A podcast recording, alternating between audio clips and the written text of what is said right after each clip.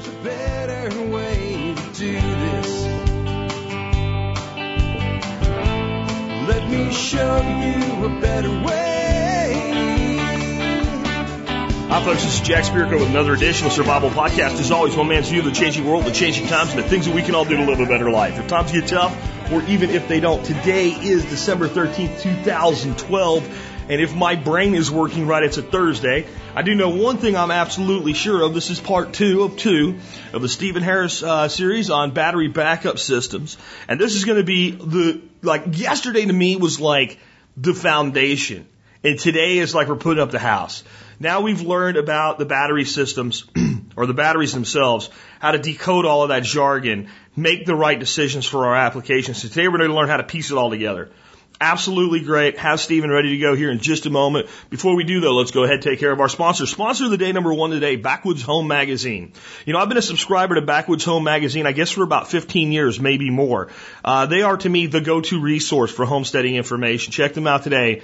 backwoods home dot com. Next up today, knife kits dot com. You know, the beautiful thing about knife kits is a master bladesmith looking for Damascus, Damascus steel or buffalo horn or D-tools, uh, D two uh, steel, tool steel, anything like that, you can find it. But a person just goes, I, I don't know, I don't even know what that means. D two tool steel, what, I, Damascus, what's it?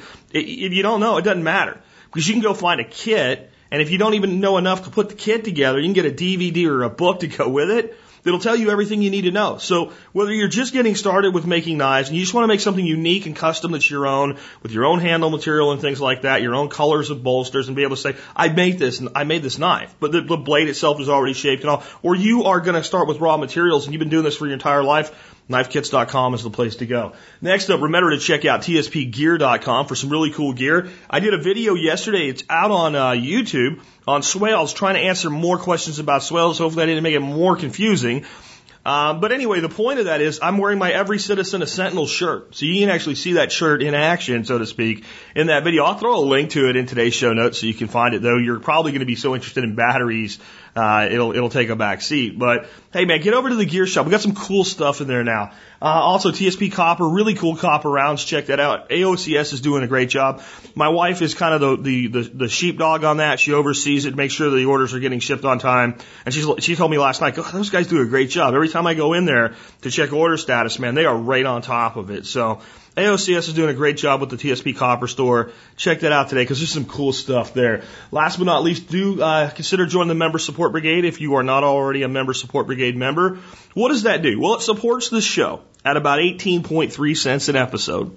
And uh, in addition to that, it pays for itself through the discounts. There's about thirty-six companies offering discounts to the Member Support Brigade now. And if you're buying stuff, long-term storage food, seeds for gardening, all kinds of stuff for homesteading, anything like that, ammunition. If you're buying any of that stuff at all throughout the year and you use the discounts, the membership pays for itself. That's that's how I put it together. So consider joining, and you know what? You can get an even better deal if you have uh, you know served us as a law enforcement officer, a member of the United States military, served us globally as a member of the Peace Corps, or served us daily as a first responder like a paramedic. All of those types of people I give a, a great discount to on the Member Support Brigade. Just email me before you join. The email address is jack at the survival podcast dot com. Put service discount in the subject line and shoot that email over to me telling me who you are and what you're doing, or if your prior service, who you are and what you did in the past. All right, that pretty much wraps everything up. Real quick, though, I want to remind you we do have a great contest for thirteen skills dot com, uh, for you bloggers out there to blog about us. All the rules were posted yesterday. There'll be a link in today's show notes about that as well. And I uh, really want a lot of participation on that. A couple people have asked, well, I don't have a blog. What about me? Read the post. At the end, what we're going to do is the next contest is going to be based on your profile, how how well you've challenged yourself, or, you know, have you linked to all your stuff and, and things like that.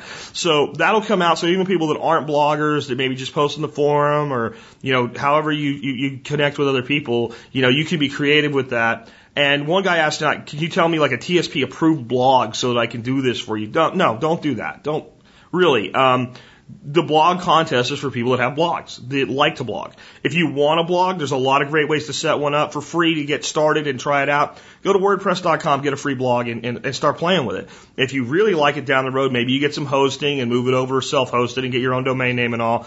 But it's free. It's easy. There's a million things. But don't do it just for this.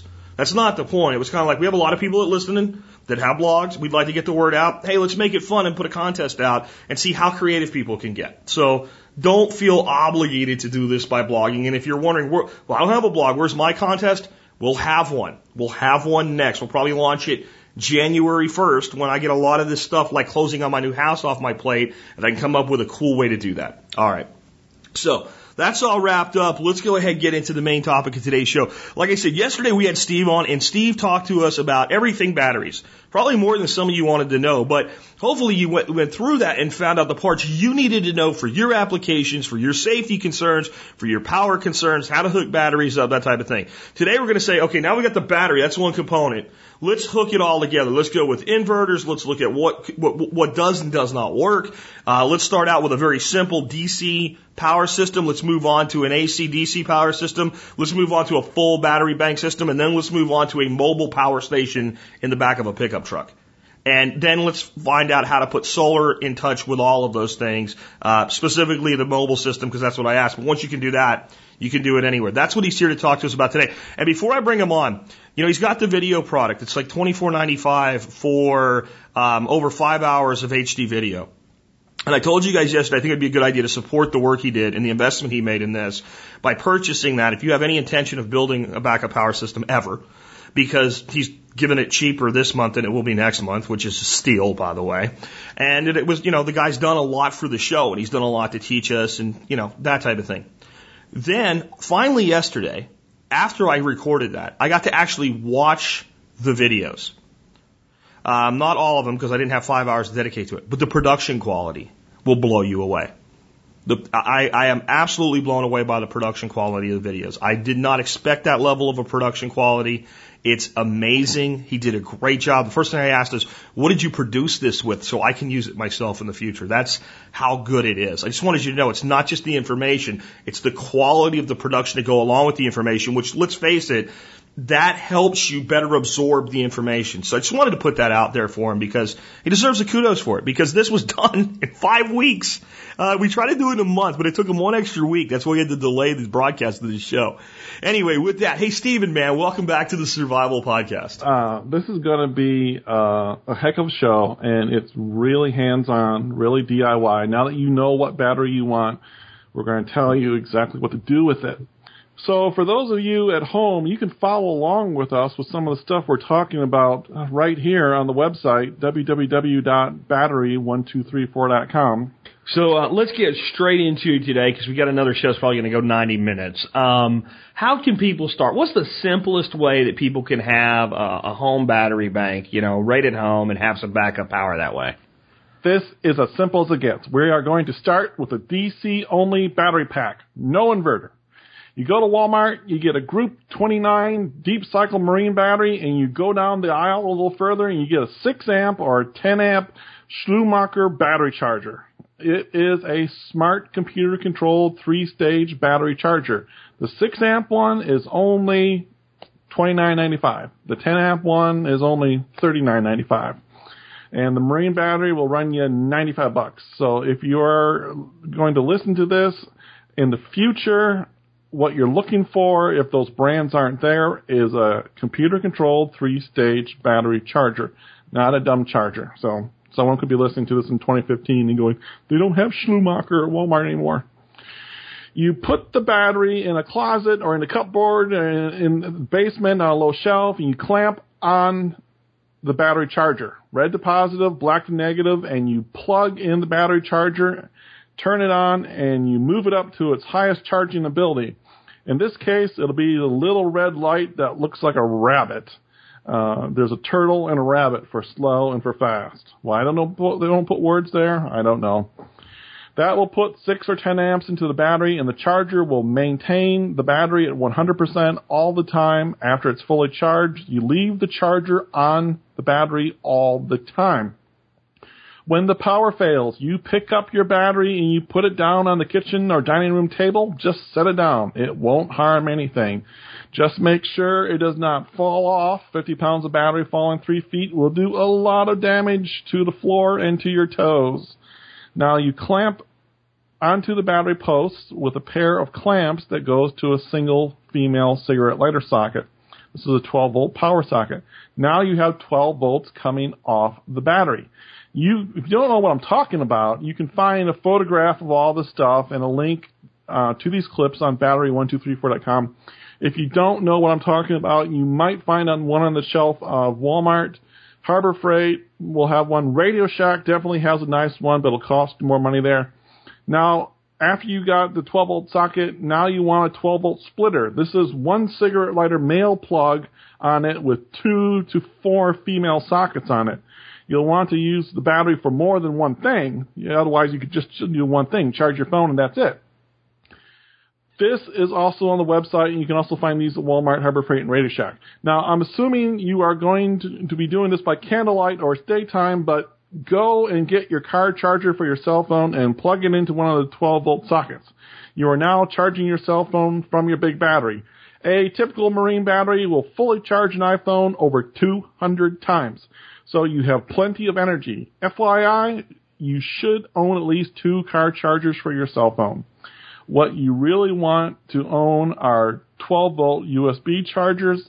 These plug into the cigarette lighter socket and give you usually two U S B ports to charge your phone, iPad, or whatever you have off of it. Most everything today charges off of a U S B socket. Watch out, there are lots of cheap U S B car chargers that only output five hundred milliamps. You want one that does at least one thousand milliamps, and it's better off if it does two thousand milliamps or two amps. Most iPhones will take a very long time to charge on only five hundred milliamps, and you want at least one thousand milliamps to do the job quickly. All iPads and other large pads will want to be charged at two thousand milliamps to charge them quickly. There are D C car chargers out now in December of twenty twelve that are three thousand milliamps, one thousand milliamp U S B plug and one two thousand milliamp U S B plug. I have one on the website I keep mentioning. Now, if you want some light, in the automobile section of Walmart or in the auto store, you will usually find some type of twelve volt L E D or a twelve volt compact fluorescent light with a cigarette lighter plug on it that you can plug into your battery. Some nice ones are made by a company called Bayco, B A Y C O. As of December twenty twelve, Walmart is carrying a nice one for about fifteen dollars or less. It has a real long cord on it, and it's a compact fluorescent and only draws thirteen watts. One type of these or another should always be in a good car section of any good store, no matter what year, what year you are listening to this. Now you have communications and you have light. Depending on the time of year, you might even find a small twelve volt fan in the stores that'll give you some air movement from a twelve volt battery. Again, everything we just described, phone charging, light, and fan, are this is all straight twelve volts. No, and, you know, we get a lot more efficiency that way as well. I mean, it, it, there's nothing wrong with an inverter. We're going to get to them in just a bit. But the most efficient use of power from a twelve-volt battery is straight up twelve volts. Yeah, it is, until you try to want to move that any distance. And then sure. you, you get into really thick cables when you're trying to move twelve volts. You, but you're talking short-distance stuff here, tabletop, backup power. Yep, exactly. And this is, you know, less stuff there is less stuff to go wrong. I mean, how much, what do you really want in a blackout? It could be a short one. It could be a long one. You want to charge your phone and you want some illumination, and maybe you want a fan on you. And you can move the battery to your bedroom at night. You can move it back to the kitchen. You, but the, going D C only is as simple as it gets, the fewest things to go wrong or break. Well, and then the person that's like going, well, I want, you know, a multi-battery backup with A C and everything going on with it, but I don't have anything right now that can't afford to do that system yet, can do this system now, done, and you've got it, and you can always do more later, and this gets your feet wet. Yes, it does.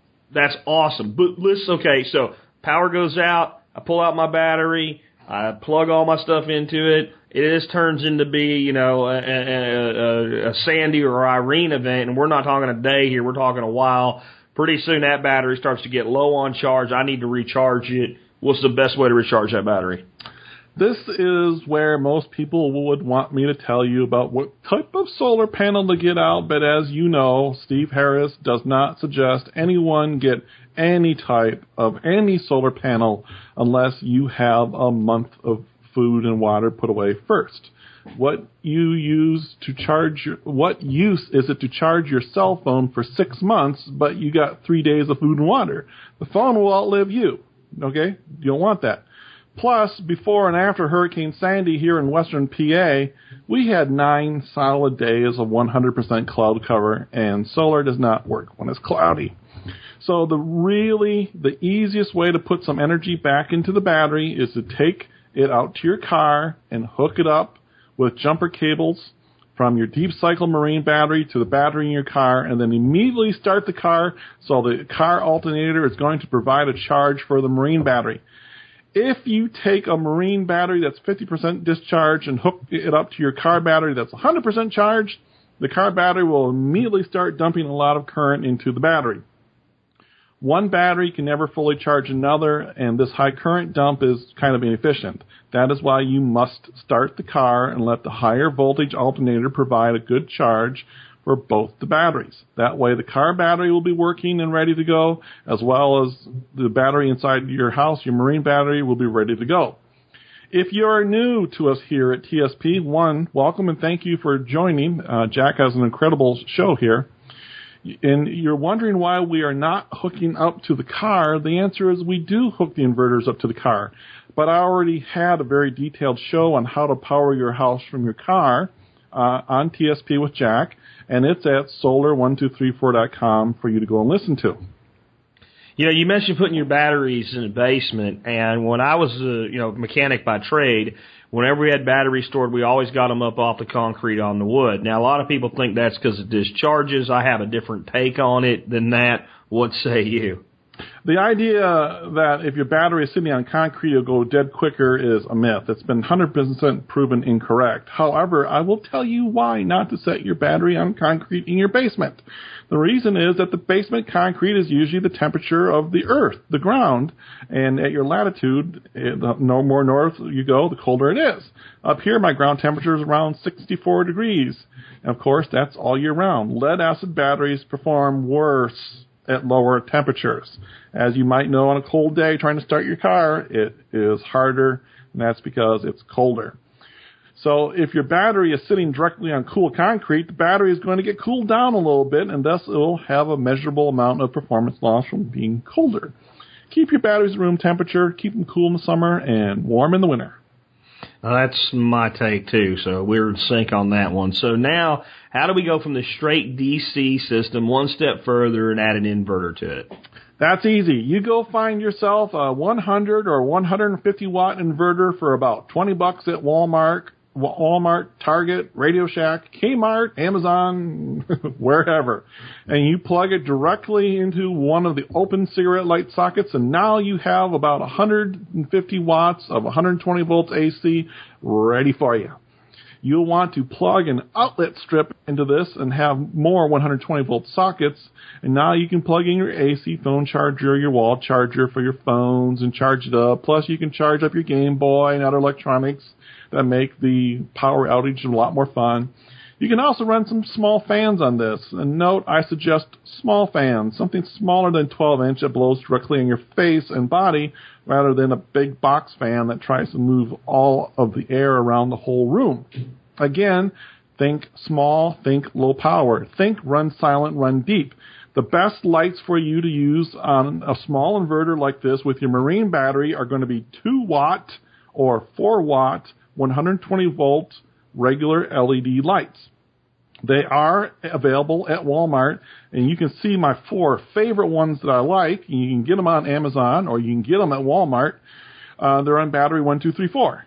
When you are drawing two or four watts per light, you can have one of these lights on in every major room of your house. You, you can just leave them on because they draw so little power. A typical eighty-eight ampere hour group twenty-nine marine battery running a two watt L E D light off a small inverter would run for about five hundred hours. That's over twenty days of light, twenty-four hours a day. That'd be about sixty days of light if you only used one two watt L E D light bulb for eight hours a night. So, get the idea? Low wattage lights, brighter is not better. Two or four watt L E D bulbs are more than enough. If you yeah, and I know a lot of people are sitting there going, that's only a one hundred fifty watt inverter, but if we're talking about a single battery and we want to get the maximum life out of it, yeah, we can hook up a bigger inverter to the damn thing, but we're going to drain it a hell of a lot faster if we start using that power. A bigger inverter, will, a one hundred fifty watt inverter has less electronics in it, so it'll have a smaller draw just sitting there on its own. A bigger inverter will have a little bit bigger draw sitting there on its own, but today it's not much, but it'd be more than a couple watts. Gotcha. So I'm going to throw in one more thing on the lights there. I'll keep saying this, and I know you love them too, but the dadgone L E D Christmas lights, you know, uh, the ones I've got, again, one hundred lights on them are a three and a half watt draw, and man, do they light up a room.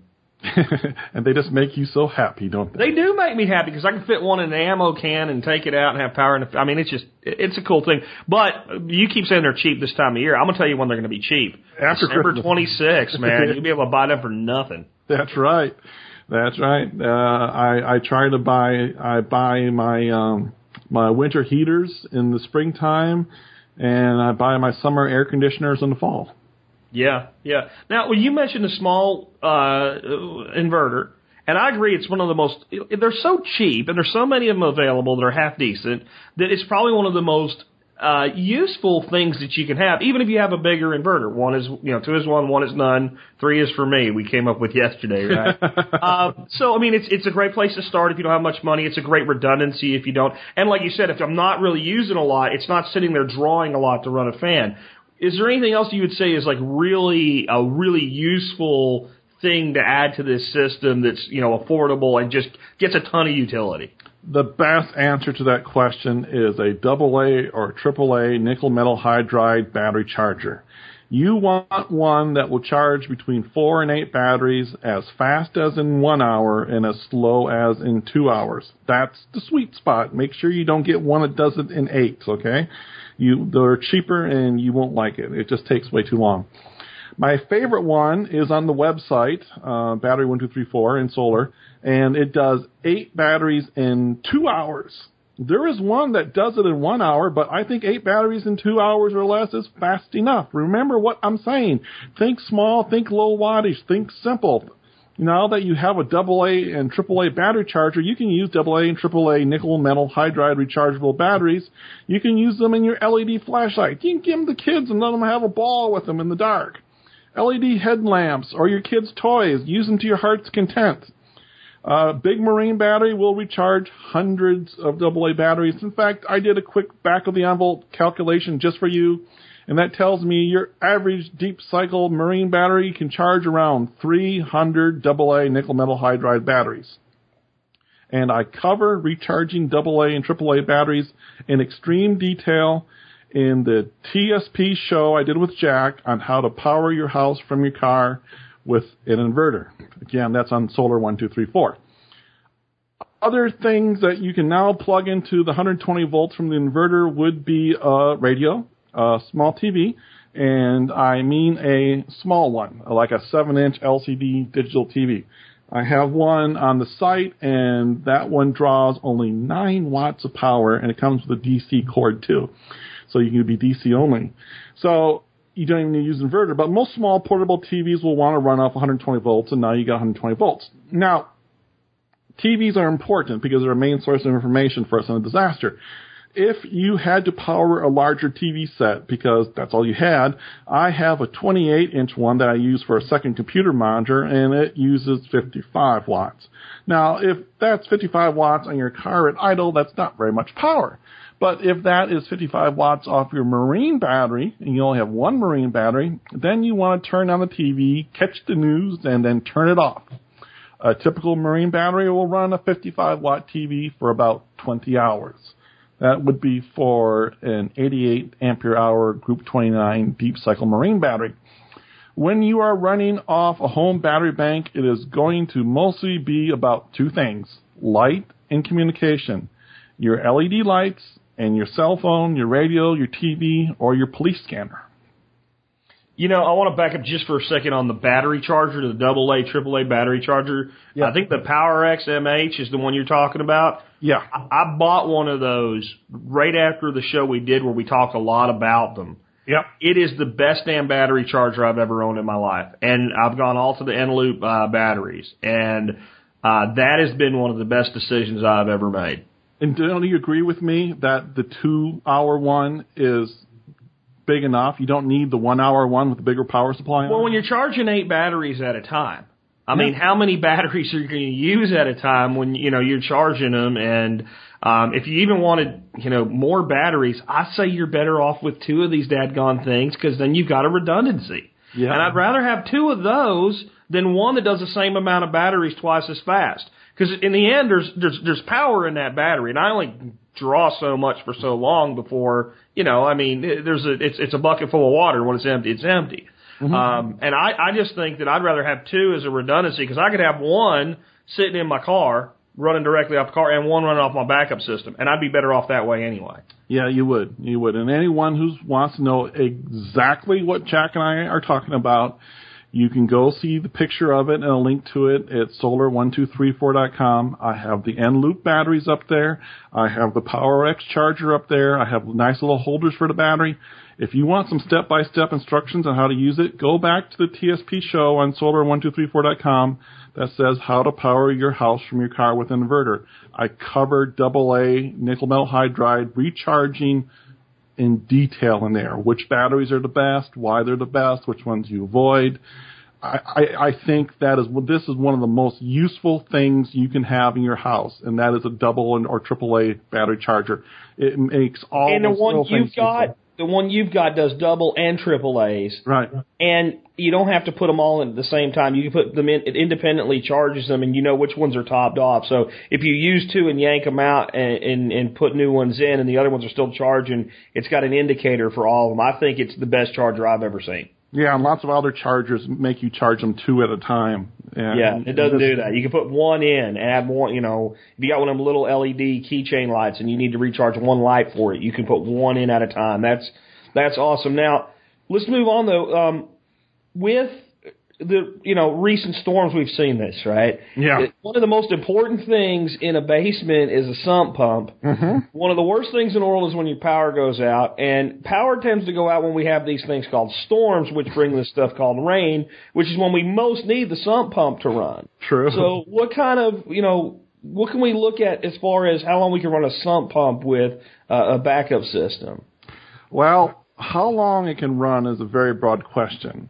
Uh, first thing you are going to need is at least an eight hundred watt inverter. I point you to some on the site that I gave for the show, and the eight hundred watt inverters are as cheap as fifty bucks. Uh, these don't plug into cigarette lighter sockets. They have alligator clamps, and they clamp onto the terminals of your battery, and they have a, uh, they have to handle the starting load of the pump, plus they have to handle the load needed to run the pump, to pump the water. So if you can get the one thousand or twelve hundred or fifteen watt inverter, then do it, okay? If you can only get the eight hundred watt inverter, it should work for you.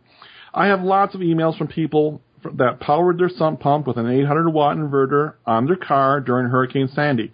I went and found a really awesome little quarter horsepower sump pump, and it draws only four hundred sixty watts. Now, how long your battery will last depends on how fast the water's coming in. Usually, sump pumps do their job pretty quickly, in less than a minute normally. And yes, I've lived in a house with a sump pump, and I know your concerns and fears.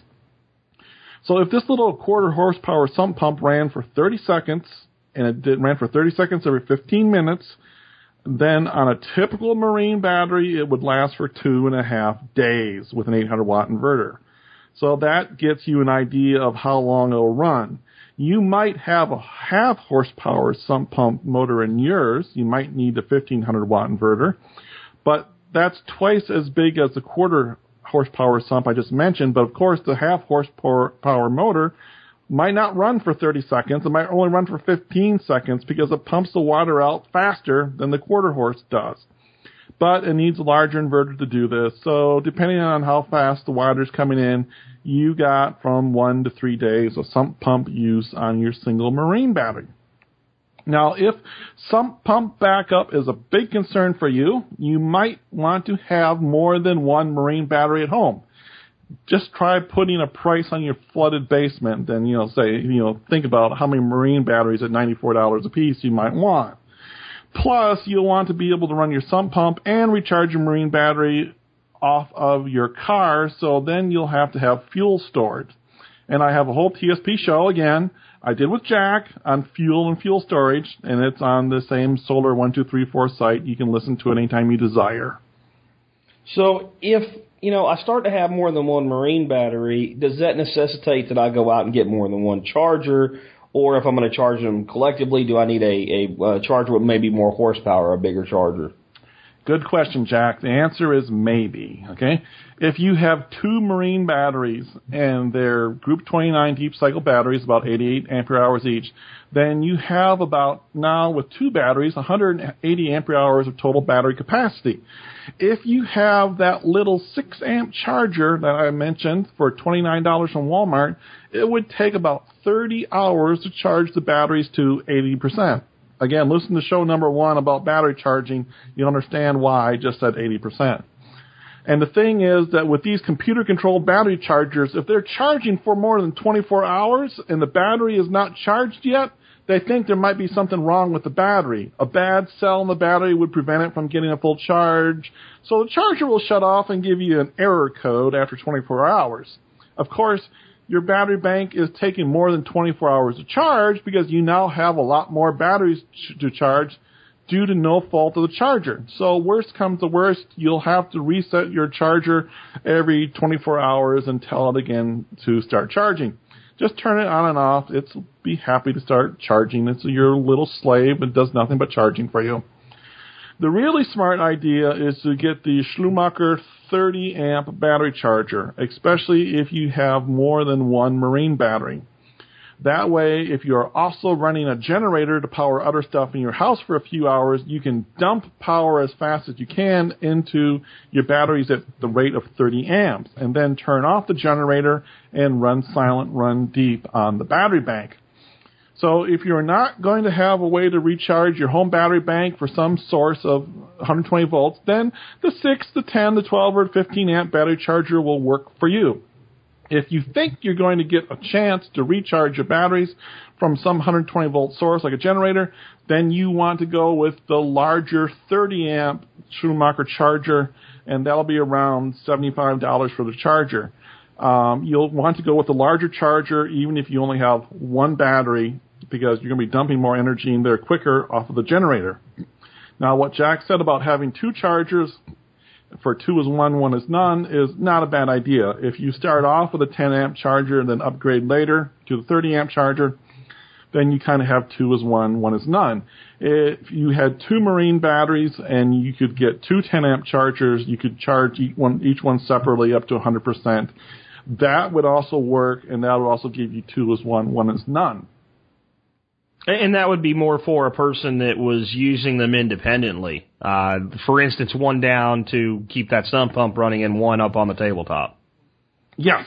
Yes, true, true. But remember, we're at one hundred twenty volts, so you can actually literally run an extension cord from your tabletop all the way down into the basement, sure, to the sump pump, and you can do the converse. You can have your battery bank and your sump pump, you can have your battery bank and your inverter down in the basement, and you can run an extension cord all the way upstairs, uh, because one hundred twenty volts goes very far through extension cables with very little loss. I guess my question then is that we take two batteries, and if we're going to tie them together to increase our overall amp hours, yep, and make a true bank out of it, I really want to charge them that way together at the same time, if possible, though. Yes, you do. You do. Instead of breaking them apart using two ten amp char- chargers and bringing them back together. Right, but if you did split them apart and use two ten amp chargers, you'd be effectively charging at twenty amps, so you'd be okay. charging twice as fast. Okay, gotcha, gotcha. So if we want a bigger charger, I want something more than thirty amps. I'm gonna, I'm gonna go in there and I'm gonna knock out a big old battery bank, man. I'm gonna have, I'm gonna have reserve. You talk about run silent, run deep. I'm gonna put a submarine backup system in, and I want to be able to, you know, not take a day and a half to charge them. Is there a bigger charger? Yeah, there is one from Schumacher that does fifty-five amps, and it's a lot bigger charger. You, you just don't pick it up with one hand. You pick it up with two hands. The thirty amp one you can pick up with one hand. It's like the size of a lunchbox. It costs about a hundred bucks, and considering the thirty amp is seventy-five bucks, you know, going to fifty-five amps or a hundred bucks is not bad. It's even on the shelf of Walmart for now. You know, that could change as they change inventory. It is on Amazon and it's on my websites. I only suggest you get this one if you're going to have, let's say, four more marine batteries or more, or you're going to go with golf cart batteries. And then I might even say only if you have four golf cart batteries or more, go with the fifty-five amp charger. So if you're going to go for a really big battery bank, get the fifty-five amp charger. It's called the Schumacher S E fifteen fifty-five.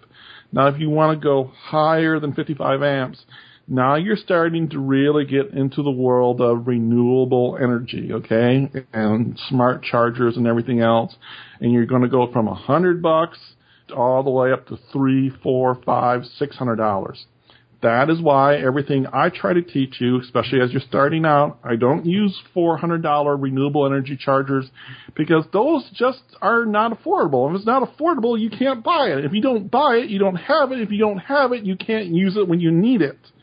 And that's why I'm using all these consumer-level things for you. Well, and if you did have the money for it and you just want the stuff to work and you had four hundred dollars for a charger versus a hundred dollars for the charger, you'd be better off with three more batteries than a one hundred dollars charger. That's another way to look at it. Yeah, you would. You'd be better off with two Schumachers at consumer prices than you would be with one fancy one at four hundred dollars. Absolutely. So um, how about golf cart batteries versus marine batteries, especially as we start to increase the size of the system? What's your preference? Yeah, you guys can't see what we're doing. We're starting with the most basic, simple, and we're working our way up, a little more complicated every time for you. I talk a lot about golf cart batteries and battery in the battery bank show number one. Uh, if you've not heard it yet, do go back and listen to it. Marine batteries, you can move around. They have a handle on them. Golf cart batteries are six volts each, so you got to have put two of them together to make twelve volts, and then you string them together as if they were twelve volt batteries, which means you have one twelve volt battery effectively by putting two of them together. You're connecting negative to negative and positive positive to positive when you're doing twelve volts. The golf cart batteries weigh at least sixty-four pounds each for the G C two golf cart batteries. That's the most common size, and that's what my U P S scale says they weigh, sixty-four pounds, and boy, do they, they, they really are. My personal preference for a home battery bank is to go with golf cart batteries.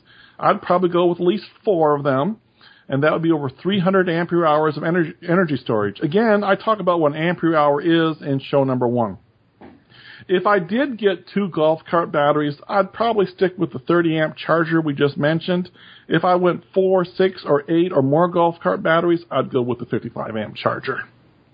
What about an inverter? What size of an inverter are you going to put on these larger battery banks? Let's say two to four marine batteries or two to eight golf cart batteries. The answer to that, Jack, is several inverters. I'm going to have more than one for two reasons. One reason is two is one, one is none, three is for me. The other is that if it's nighttime and I'm just running some L E D lights and a small T V and a fan or, uh, or you know, little things like that, it's more energy efficient for me to run these low-power devices off of a two hundred or four hundred watt inverter than it is off the fifteen hundred watt or twenty-five hundred watt inverter. I might be running only ten watts of L E D lights at night and charging up you know, a few phones. Heck, I do that off the two hundred watt inverter, and I just leave the sixteen hundred watt inverter off, or I'd leave the sixteen hundred watt dedicated just to the sump pump. I mean, if you did have that sixteen hundred watt inverter sitting there running, you're running ten watts of light off it. You're probably more than ten running ten watts of power to keep the dadgone thing cooled down. About that. Yes. Okay. Yeah, I mean, it, it really is in that order of magnitude. It really, the big sixteen hundred, two thousand, twenty-five hundred watt inverter, it literally does draw like five or ten watts, okay? Okay. Um, it's not two hundred watts or anything like that. They're really pretty smart and they're pretty efficient. So, uh, but your little two hundred watt inverter just sitting there on its own, it might only draw one watt to sure. keep everything going. So that makes sense to power your bunch of two watt L E Ds off of the two hundred watt one. So the answer, you Jack, I'd have at least one fifteen hundred watt or larger inverter. Um, and then I'd have an eight hundred watt inverter, and then I'd have a two hundred or four hundred watt smaller inverter. The reason I have the fifteen hundred watt inverter is not that I can pull that much power off all the time off my battery bank. Remember, this is a battery bank. It's not a lightsaber of infinite power. But the reason I'm doing this is for large loads running for a small time. My sump pump might be one half horsepower and need a little more starting current for two or three seconds. Thus, the bigger inverter does this easier. I might want to run the microwave for a few minutes to heat something up, and that takes fifteen hundred watts. Heck, you know, we might want to brew some peppermint tea in the microwave, Jack. Um, heck, you might want to get the twenty-five hundred watt inverter. Uh, it just handles surges even better than fifteen hundred watt. It's about The twenty-five hundred watt inverter is about sixty-five bucks more than the fifteen hundred watt inverter. So sixty-five bucks is not much of a problem. Get the larger inverter. Again, I don't want you to think about running things for hours and hours at high current off your battery bank. Even a refrigerator would kill one marine battery pretty quickly. And I know you're just saying to me, can I plug my refrigerator into it? Can I plug my refrigerator into it? If you had one group twenty-nine eighty-eight amp hour deep cycle battery and a refrigerator that drew only two hundred watts, then that battery would power the refrigerator for a grand total of about five hours. One battery is not the lightsaber you thought it was, Luke, did you? The four golf cart batteries uh, at about three hundred ampere hours would run the refrigerator constantly for seventeen hours. But then again, you might only be running it for an hour in the morning and an hour at night. Plus, I have a whole T S P show with Jack on how to keep your refrigerator and your freezer cold without power in a disaster. And it's on solar one two three four dot com for you. It's funny. The refrigerator has about two days worth of food in it, and it'll stay cool for itself for about two days. So, like, why are people overly concerned with powering it? Now, what is the bigger inverter good for? Boy, I've had a lot of people email about me about this. That bigger inverter is good for your coffee maker. Your coffee maker draws a lot of power. People don't think it draws a lot of power. It does. It draws up to eleven hundred watts or more. But luckily, it does this in about ten minutes. Isn't that about right, Jack? ten minutes to make a pot of coffee? Yeah, that's about right. And if you get yourself, I got this coffee made, uh, what is it, Mister Coffee, uh, with a carafe, so that after it's done, it doesn't use any heat. It's it's sealed up in there. And that's what, I mean, even not just for backup power, just for energy usage. If you uh, you get one with the carafes that there's no heater underneath them, then as soon as it's done making coffee, you're not drawing any more power. Yeah, because after the coffee is brewed, you want to unplug it from the inverter because it does have that feature to keep the pot warm. It'll suck down the power in your battery faster than you're sucking down your morning cup of joe. And if you don't have the carafe like I'm talking about, get a thermos. Yeah. I mean, it's not hard to keep coffee hot for a few hours. Brew your coffee and fill up the thermoses. You will make probably a lot of friends, especially if you, you know if it's cold outside and there's a blizzard and you see those linemen down the street coming down to fix the power. You go out to those guys with coffee and donuts, okay? And you can pretty much bet your house is going to be back up in a couple of hours. Either that or hot chocolate. Hot chocolate and, you know, something.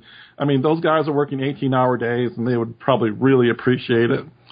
Now, let me give you a really good example. Jack, you are just going to absolutely love this. I'm going to give you guys some real energy numbers so you really get an idea in your head about how much energy is in that battery bank. If you took the energy to run your eleven hundred watt coffee maker for ten minutes, okay, and you used that energy in a battery to run a single two watt, one hundred twenty volt L E D light from Walmart, that light bulb would run for over one hundred hours. Yeah, you can either have ten minutes for your coffee or you can have one hundred hours of light.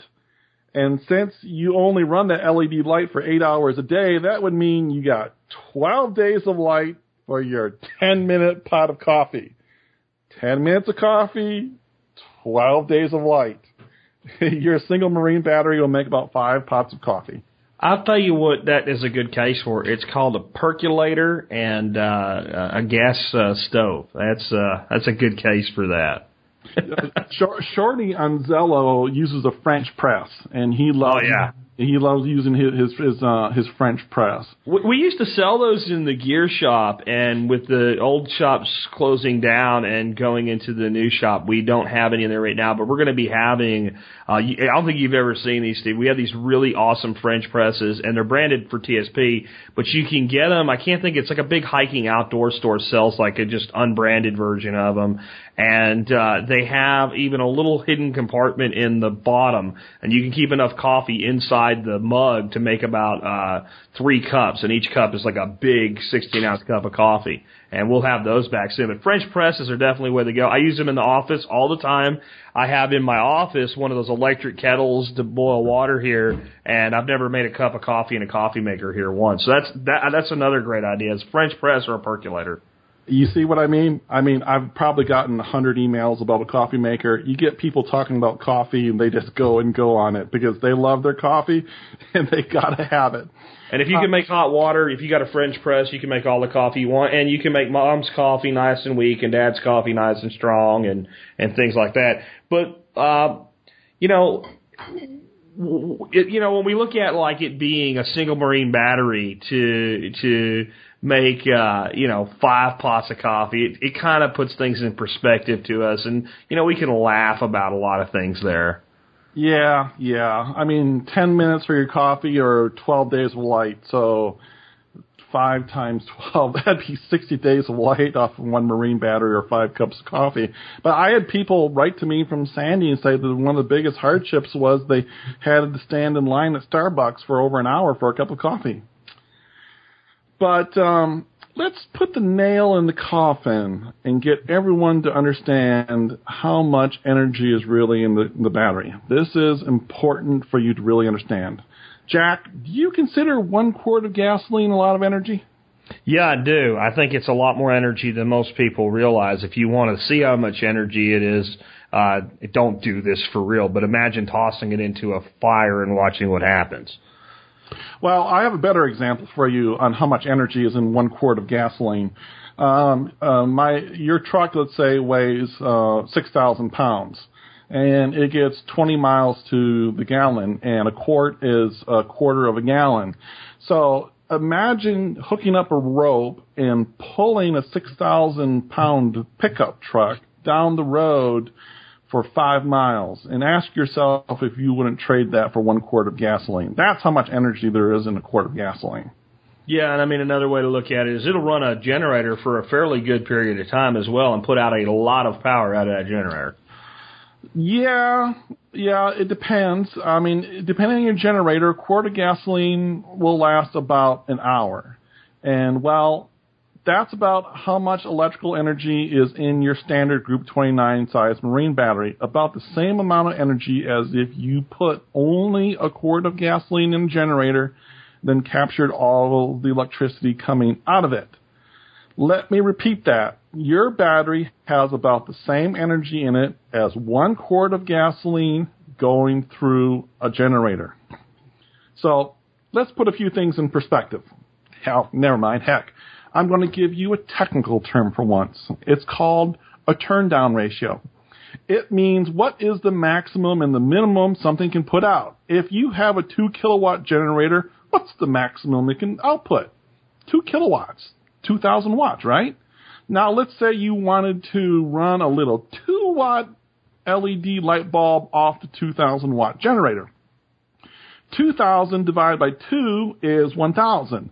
Would the generator use one one-thousandth of the gasoline to run the little two watt light? No, it would not. It does, it does not have a turn-down ratio of one thousand to one. It's got a turn-down ratio of maybe five to one. Generator actually has a turn-down ratio probably closer four to one. So your two thousand watts is full load. A quarter of that is five hundred watts or a quarter load. And it's going to keep spinning there and able to supply five hundred watts no matter if you're drawing two watts, four watts, twenty watts, or one hundred watts.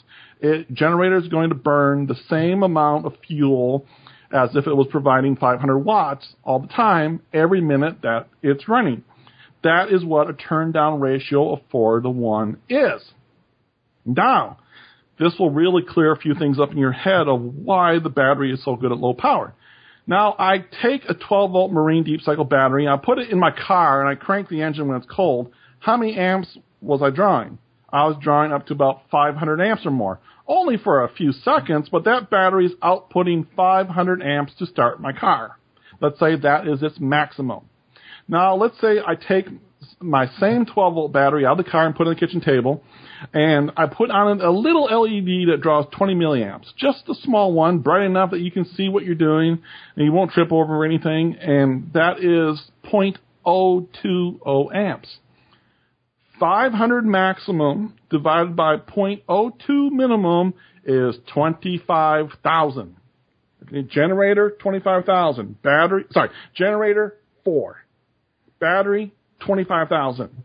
Your battery has a turn-down ratio of twenty-five thousand to one, and the generator has a turn-down ratio of four to one. The battery is only going to supply the exact amount of current it needs for the load.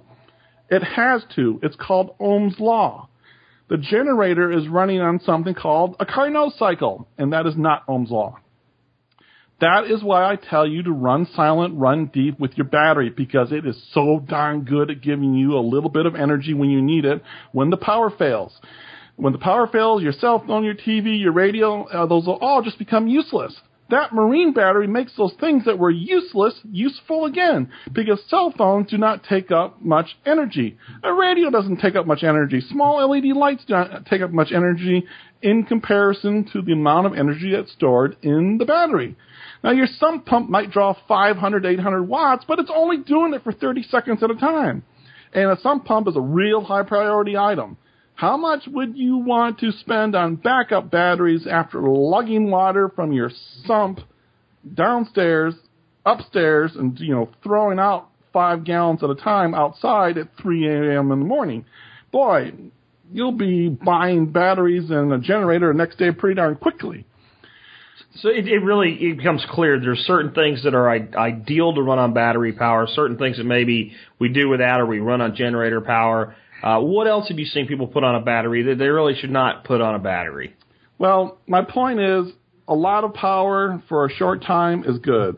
A little power for a long time is good. A lot of power for a long, t- long time, very bad. So what people put on things, they have tried to put very big things on for a long period of time, and they have gotten really burned. I had this guy write to me, and he says he's given up on using batteries to keep his house warm because the fifteen hundred watt electric heater he puts on his twenty-five hundred watt inverter would not last very long. Apparently, he thought he had a twenty-five hundred watt inverter that magically multiplied what was in the battery. It's what I call the lightsaber mentality. An electric space heater is fifteen hundred watts. fifteen hundred watt load would last fifteen to thirty minutes on a good marine battery, probably closer to fifteen minutes. So he thought he was going to heat his house fifteen minutes at a time on a battery. Now we're all laughing at this, okay? I hear all of you doing that. He was in the right church with his ideas, just in the wrong pew. See, you don't try to heat the house and then let the house heat you. You heat yourself and only yourself. You don't heat the house with the battery. I've slept in my camper when it's fifteen below outside, and I was sleeping in my T-shirt and underwear, and I was warm as I could want to be.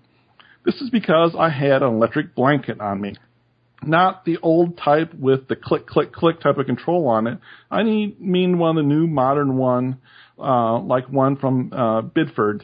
It's got a little digital temperature controller on it. It's got a little computer in it. So what it's going to do is it's only going to let the blanket heat up to a certain temperature, and then it turns itself off. You can't burn yourself with it.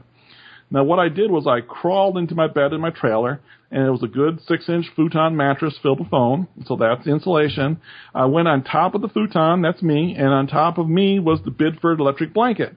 Now, it'd be foolish for me just to have the electric blanket by itself and let the electric blanket be exposed to the minus fifteen in the trailer. All of the heat would have gone to inside the trailer and none of it to me. I want that heat for myself. And that is why I put two very big and thick quilts over the electric blanket to insulate it.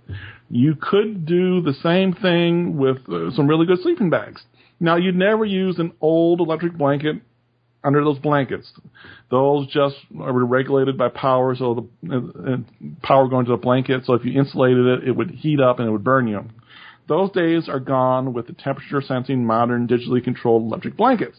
It's impossible to get burned because the controller knows the temperature of the blanket.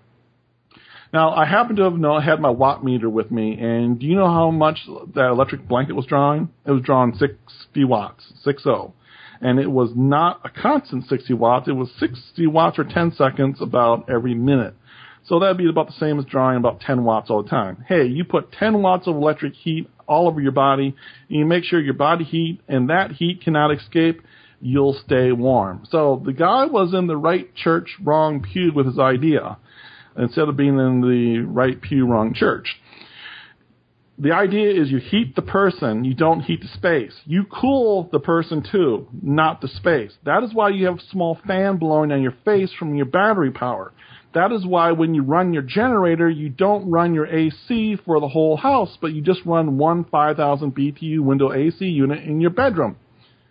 Well, I kind of just contradicted myself because I did two shows on T S P on generators, generator show one and two, and you know where to listen to them. Um, if you had a big generator running off natural gas and it was hooked up with a transfer switch to your entire electrical panel, you could run your whole house and your whole A C system. But like I said, I've talked about that in the two-part generator show I did on T S P. Uh, but my point is when your energy is low, you heat or cool the person and not the place. You know, and it's it's straight up, right what we teach in wilderness survival. People go to build uh, wilderness shelters, and they try to build it nice and big so they can stand up and all. We want to build the smallest shelter we can in the wilderness that will do the job because it's easiest to keep warm. And it's exactly the same theory. And Paul Wheaton we had on, where he did his experiment through a winter in Montana, and he kept his thermostat, I think, at fifty-five degrees to see how low his electric bill could be. And he did what you were talking about. He had an electric heater, uh, electric blanket. He had like an electric heating pad for his feet when he would work on a computer. He even had a heated keyboard. And he was able to keep – I think his electric bill in Montana with electric heat was something stupid, like fifty-five bucks during the winter or something. Mm-hmm. Uh, and Montana's cold, but he was heating the person, not the, the, the space. Mm-hmm. So that, that absolutely works. But is there anything else you've forgotten to mention about home battery banks? Yeah, the voltmeter. One of the most important things in the battery bank. If you watch the video I have, you'll see it all through the video on the battery banks. I have it on battery one two three four dot com, but you can get one at Walmart. It just plugs into the cigarette lighter, and it tells you the voltage. It also has a red, yellow, and green light on it, so at a glance from across the room, you can see the voltage, and you can see a green light and know that your battery bank is good to go. My battery bank is in a storage area in the furnace room, so anytime I'm in there, I can see the green light, and I can see the voltmeter. I know all is okay. If I see it turn yellow or something, I know something's happened. The charger got turned off or something else failed. Um, like I said, the charger will turn off after twenty-four hours if it can't charge the battery. Maybe it fooled itself and it did that. I've had battery chargers on for so many years in some locations that the fans in the battery chargers just died. And the battery charger would only do five amps instead of thirty-five amps.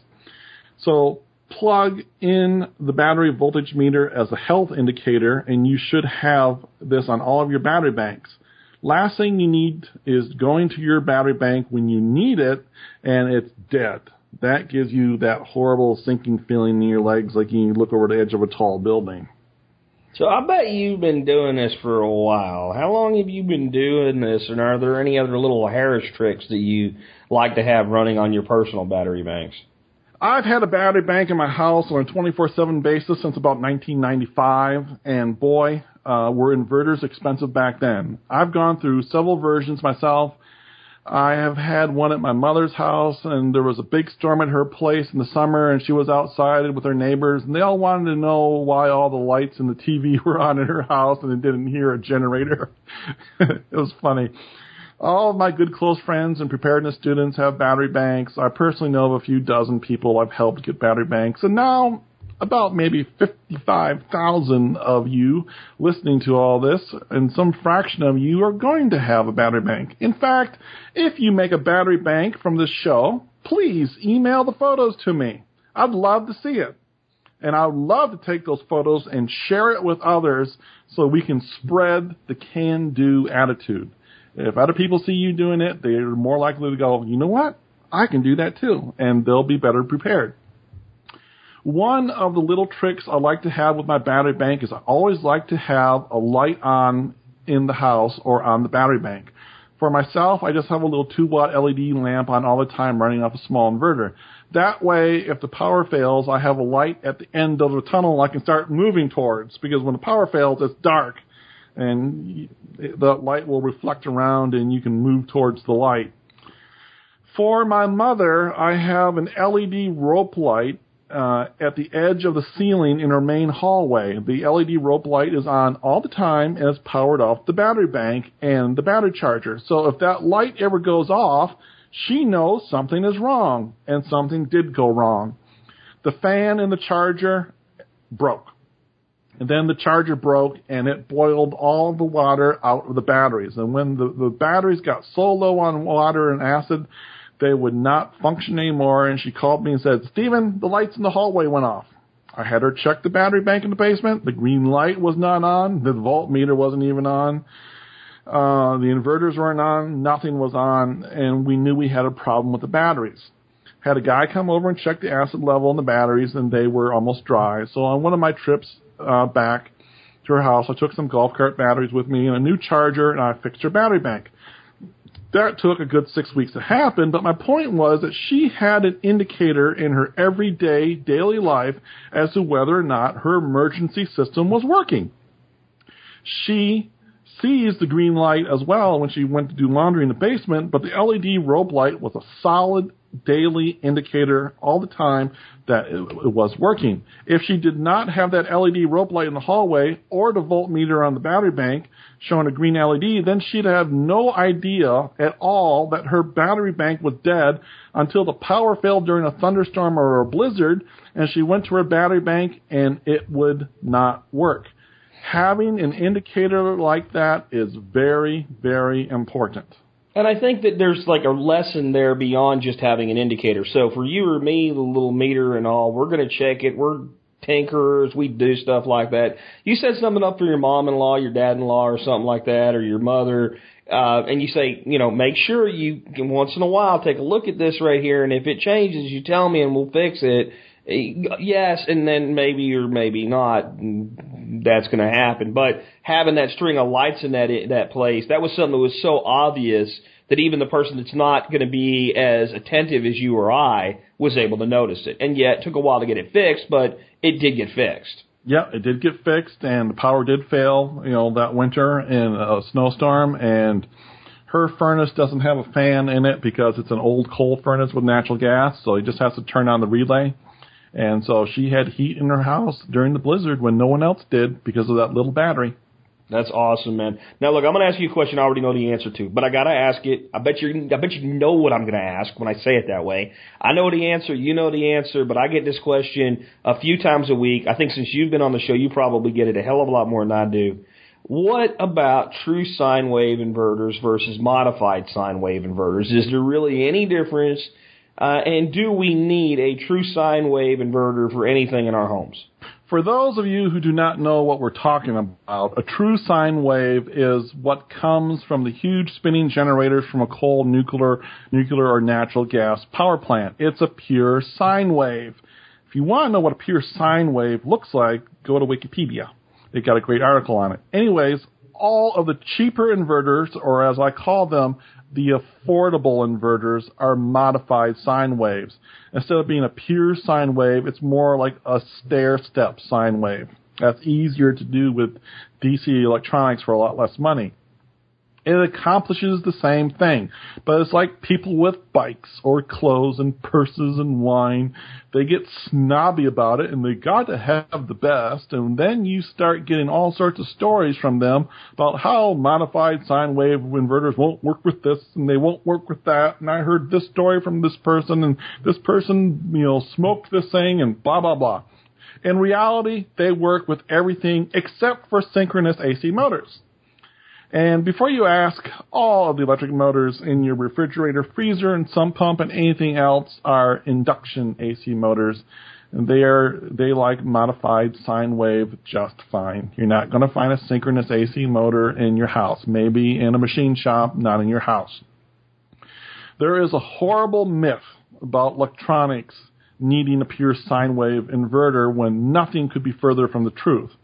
Uh, most of these uh, people with these solar generators, these these uh, things that Jack and I don't like because they're pretty much scams, we're telling you how to make one right here for nothing, and they want to charge you two thousand bucks, but they say, generators will hurt your electronics. No, they won't. That's just because they want you to buy their thing. All electronics basically run on low voltage D C, and there is a power supply in electronics that converts any sine wave coming into low voltage D C, and then it's filtered, it's regulated to very, very precise five volts or twelve volts with D C electronic voltage regulators. They're in everything electronic. They regulate their own voltage. They don't want anything dirty coming in. They clean it up very good. So the electronics really don't care if the A C coming in is a pure sine wave or modified wave. And on battery one two three four dot com right now, I have listed a one thousand watt modified sine wave inverter for less than eighty bucks. I just went and looked on Amazon before the show, and the cheapest true sine wave inverter was one hundred ninety-two dollars. That's over twice as expensive for something you do not need. Let me just say that I personally do not own a true sine wave inverter, nor have I ever found the need for one, and that is with two decades of me powering stuff with inverters. I had one of the first consumer inverters ever made by a company. It cost three hundred bucks for a one hundred watt inverter. It was in nineteen ninety-two, and I bought it from a company called StatPower, and that was when I worked for Chrysler Corporation. They bought it for me so I could run my laptop in the in the vehicles while we were doing tests and collecting data. That's how far back I go with inverters. And just for fun, that was a three eighty-six monochrome compact laptop. I still remember it. Yeah, and I mean, I just keep saying it just so people will think the right way. Even if you had the money for the better in your head sine wave, true sine wave inverter, buy two of the other ones and have a redundancy, or take the money and put it into another part of your backup power system, or buy some dadgone food with it, or buy some dadgone medical supplies with it. I I, I know there's people out there that, you know, they have to stretch to put together a basic system, but there's also people out there that financially you can afford to build the best of the best. And what Steve's always trying to say, and what I'm always trying to say, say is I would rather build an adequate system with four redundancies in it than build what is, you know, by a technical spreadsheet, the best with no redundancies in it. Because here's the here's the key: the the, the adequate system with the four redundancies is a better system, because it, it, it, there's no way the other system's better without any redundancies in it. And that, you know, can go into a permaculture uh, concept there. You always want to be building things with a web mentality so that one thing fail-safes back to another, not so that one one component fails and the whole system goes down. So two is one, one is none, three is for me, four is, four is to go. Four is, I don't know, we're going to find something on four. By the time we're done, we'll be having six redundancies and everything. But, um, you know, on that note, what about after Hurricane Katrina, Hurricane Sandy? There were a lot of abandoned cars, and after Fukushima tsunami, there were cars littered everywhere. Are those batteries good? Well, in part one of the show, we covered the difference between a starting battery in a car and a marine deep cycle battery. So if you keep that in mind, yes, they're they're good. I think they'd be a great source of improvised or expedient field harvesting of energy. The only question is the salt water. Now, salt water is conductive to electricity, but it's not that conductive to twelve volts. It's not like a short circuit across the battery. It is a short circuit if you have one hundred twenty volts, two hundred forty volts, or twenty-two thousand five hundred volts of A C running underground like they do in New York. The salt water just shorts everything out. Then it's very damaging. But we're only talking about twelve volts. So if the battery has not been submerged for too long, I don't think it will – I think it'll still have power in it. The most important thing is, did salt water get inside the battery? If that happens, it's shot. It's no good. But, you know, those caps on the batteries are on there pretty tight. They're very well sealed. So I don't think salt water is going to get in, especially if there's only a few feet of water over the battery. I have some storm damage photos in the battery video, and I suggest that this might be a good place to harvest some batteries, especially off of, after a big tornado. No salt water involved. Um, all of those batteries are going to be fine. So after a tornado. So if anyone yells at you about removing them, just tell the officer that you're removing the battery so the vehicle doesn't catch on fire. They'll probably believe you. I would not just use them as a source of battery energy, but you can, but as a battery bank to recharge by your car. So if your neighbor has evacuated his house, you can go to his place and rip some wire out of the wall, which will be fourteen gauge solid wire. Now I'd strip the wire and hook up all the batteries to each other, and then I'd pull my car up and put jumper cables on them and charge up the battery bank, and then I'd put my ver- inverter on it, and then I would run silent, run deep. So do you think we've killed off home battery banks? How about uh, mobile battery banks? How about something bigger, like you mentioned about uh, mobile battery bank for T S P disaster response team uh, usage? Listen up. This is going to be fun and so flexible it's going to blow your mind. We are talking about the larger ba- a larger battery bank needed, and it's going to be in the back of a pickup truck, and it's going to be bouncing around, hitting bumps, et cetera. So right away I'm going straight with golf cart batteries. And I am, of course, going to use two of them because the G C two golf cart batteries are six volts each, and we need two of them to make twelve volts. But you could go with four of them or six of them, but six or eight would really fill up the bottom of your toolbox in your pickup truck. So I'm just going to go with two for now. That's enough because the truck is recharging them when you're driving, and that will run your electric chainsaw for a long time. Two golf cart batteries is enough. You could go with four, but two is enough. So what I did, and you can modify this any way you want, is I went to Tractor Supply Store, and I got a brand new truck box that goes back across the back of my Dodge diesel full-size pickup truck. And then I put the two golf cart batteries in the truck box. Now, this looks a lot better in the battery video. You'll understand what I'm saying more. But I put the batteries in the box to see how they would fit. And then I pushed them up against the front of the box towards the cab. Then I went and got to Home Depot and got some two by twelve lumber, some two inch by twelve inch floor joists from Home Depot, and I measured and cut them. I built a wooden box all the way around the batteries, and I used, I didn't want the batteries to move. So I used uh, two and a half inch long, quarter inch hex lag bolts to go through the sheet metal of the truck box and, all, and into all of the wood. These things are in there tight with the wood frame around them. If I get into an accident, I don't want this one hundred thirty pounds of batteries moving and trying to come up and visit me in the cab. Then I took what was left over of the two by twelve lumber, and I screwed it down to the inside lid of the truck box. So when I open the lid up, there is a fifty-four inch piece of two by twelve attached to the bottom of the lid. This gives me a place to screw down all of the electronics. So you're going to screw the inverter down to the bottom inside of the lid of the truck box then, right?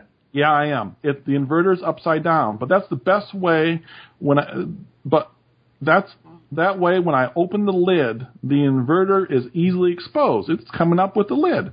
I can now plug into it easily. It's got plenty of room up there for airflow and for the fans to suck in cool air. Plus, if it starts to rain, I can lower the lid a little bit, and I have a built-in rain shield that keeps the inverter from getting wet. So I'm screwing down all of my electronics to the underside of the lid, to the underside of the wood that's screwed into the wood, into the lid. And because I have a two by twelve there, it's easy to take wood screws and to screw everything down nice and tight. My inverter and other things aren't going anywhere. Mounting to the metal of the truck box would be a lot more involved, a lot more detailed. You got lots of little bolts, nuts, washers, lock washers, and Loctite. I'd just rather screw it down to the wood. Yeah, it makes me think of back when I used to build out telecom closets. First thing you do is put up a three quarter inch piece of plywood and everything then got mounted to that instead of trying to mount it to a wall, worry about studs and everything. Uh, but now we've got that done. We got everything ready to go. We got batteries back there. Uh, and we want to charge those batteries uh, every time we take a drive to get a loaf of bread or go to work, so we keep them topped off. Uh, how are you charging the batteries with this system? I'm charging the batteries from the alternator of the pickup truck, but first I need to isolate the batteries in the rear of the truck from the electrical system in the front of the vehicle. Now, there are things called battery isolators that are sold in the R V market, and they do this. They're sold to keep the batteries that power the R V separate from the battery that powers your starting system. But yet it allows the front of the vehicle to charge the batteries in the back of the vehicle. These are nothing more than a diode with a big, big heat sink, and I did not want something that dumb. A single diode does not regulate the amount of current flowing through the wire from the front of the truck to the back of the truck. If the batteries in the back were really down in charge and I started the vehicle, it would pull a lot of current from the front of the vehicle to the batteries in the back. And I'm talking it could pull sixty, eighty, one hundred amps of twelve volts right there, and if the battery was low enough. And that would require something like two-gauge wire. Okay, two-gauge wire is the size of your finger, and that's nearly over three dollars a foot at Home Depot. And I need to go a good twenty to twenty-five feet with that wire times two, one for red, one for black, to run from the front of the vehicle to the back of the vehicle. Now, I only wanted to run thirty amps, no more than thirty amps from the alternator underneath the hood and the batteries to the batteries in the box. And to do this, all I needed was six-gauge wire. That's buck three a foot at Home Depot in year twenty twelve. And I got thirty feet of red, thirty feet of black. I twisted them together with a drill to make a twisted pair. I show this in the video, incidentally. And it looks better than it sounds here. And I ended up with using about twenty-two feet of wire to go from the front battery down the front of the truck, zip tie it to the outside of the frame rail of the truck, and then back up between the cab and the bed of the truck, and then through a hole with a grommet I put in in the back of the toolbox, and then to the batteries. Now we're getting to what I'm excited about, because this was the entire reason that I brought this whole project to you in the first place. Uh, what did you put in there so it would only draw thirty amps and no more, and charge that battery and isolate it from our front battery banks? Because that was the X factor I was looking for from you in the first place. Wow. Gee, instead of doing a month's worth of work, I could have answered it for you in about five seconds. Yeah, but then everybody else wouldn't get all this stuff. I know, and it's worth it. I love it, really. It's a labor of love. Well, Jack, I looked high and low, and I mean, I really looked into all options for you guys, and the best option was to use a smart, intelligent solar charge controller meant to charge a battery bank from solar panels. It's a thirty amp solar charge controller from Sunforce. I have it on the battery one two three four dot com website, so you can see it. Everything is there now, and can we say this all at once? The Sunforce, it is a computer-controlled, intelligent, three-stage battery charger. It's as smart as a Schumacher battery charger is. When the truck is at idle or driving, the alternator is making between thirteen point eight and fourteen point seven volts, and that is enough voltage for the solar charger to take up and to precisely charge the batteries in the back of the pickup truck. When they're full, the charger will maintain them and keep them at one hundred percent. It works like a dream. Keep in mind, this starts to add up in price. Assuming you already got the pickup box, and I did, and I had to go buy one, or you got one used off of Craigslist, and I did look on Craigslist, couldn't find one near me, you need the deepest one you can get. It's got to go all the way from the rails to like one inch off the bed, guys. The golf cart batteries take up a lot of height. Two G C two golf cart batteries from Sam's Club are ninety-four bucks each, plus fifteen dollars core charge each.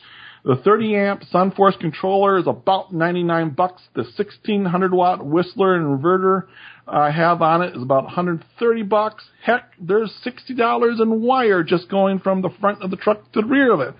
Plus wood and hex lag bulbs, you're now up to five hundred dollars, and we're not even finished yet. So it can add up quickly. Well, you know, and we wanted to do something here. We wanted to make this thing cost less than a solar generator, do everything a solar generator doesn't do, and do what solar generators do, which is actually continuously produce power even if we're out of gas. So what about solar energy? Can you recharge it with a solar panel? Well, what do all you guys think my answer will be? You have a three hundred horsepower diesel engine. You got thirty gallons of diesel fuel, and it charges as you drive down the road. Yes! Everyone wants a solar panel in the battery bank. So do you know what I put in the video? I put in a solar panel. I, Steve Harris, have a one hundred watt solar panel super lightsaber in thirty feet of twelve gauge wire with a nice little connectors on them going to my battery bank. The solar panel will go anywhere around the truck, and you can lean the panel on any angle you so desire to get the best sun. I have enough wire that you can park the truck in the shade and put the solar panel in the sunshine. Now, I could put in a double big, double pull, double throw switch and switch the wires from the front of the thirty amp controller over to the solar panel connector. However, by time you look at a thirty amp double pull, double throw switch, that's forty bucks right there. And that can let alone handle thirty amps continuously. And then you look at six huge connectors going to the switch and, and, you know, three splices in the wire. You're going to have, you have to make room for the switch. I just did not want to put that much stuff to go wrong in my main power line from the front of the truck to the charge controller to the batteries. I wanted one smooth run with no interruptions, nothing to go wrong, nothing to break. So what I did was I got a thirty dollar ten amp Sunforce solar charge controller. Again, it is a computer-controlled three-stage intelligent con- charger. And I use it for what it was really intended for. I put the solar panel on it through thirty feet of twelve gauge stranded wire and hooked it up directly to the batteries. You can have the thirty amp charge controller and the ten amp charge, charge controller on the same batteries at the same time. You don't need to switch one and sw- switch one out. Now, someone told me they'd like to go hunting for two weeks at a time and that they'd be twenty to forty miles from the nearest town out hunting, and they would not run their truck even for those two weeks. And it'd be nice to have a little bit of sunshine putting energy into the batteries while they were out hunting, because they wanted to use the battery bank in the back of the truck for some lights and other creature comforts while they're camping. So I put a nice sized one hundred watt solar panel on it, and so there goes another two hundred seventy-seven dollars right there, plus another twenty-five dollars in twelve gauge wire, plus another fifteen dollars in connector for the wire, so you can plug and unplug it easily. Now, I have one safety thing to mention about running the wires from the front of the truck to the back of the truck. I got two six gauge wires going from the front all the way to the back of the pickup truck to the solar charge controller. If I got in an accident or I hit a big rock or a curb and I smashed those two wires together and shorted them, all the energy in the front batteries would be a dead short, and the wire would probably glow red with heat, and the insulation would catch fire, and I'd probably burn down my whole truck. What I did was on the positive six gauge wire going to the front battery, up near the front battery, and I show this in the video very, very detailed, I put a sixty amp mini Kota, that's a brand name, M I N I K O T A, D C circuit breaker in the line. These are made for trolling motors. They're about thirty bucks each. So now I have thirty amps max running through the wire, and the circuit breaker is sixty amps. So that circuit is never going to trip unless that wire gets dead shorted out somehow. No surge is going to do it, nothing like that. I also show you how to do this with what's called an A N L fuse. They're for big car stereos. It's a bit cheaper than the mini Kota circuit breaker. But I put this, I put in a sixty amp slow blow fuse in there for protection. It cost about fifteen bucks to do this.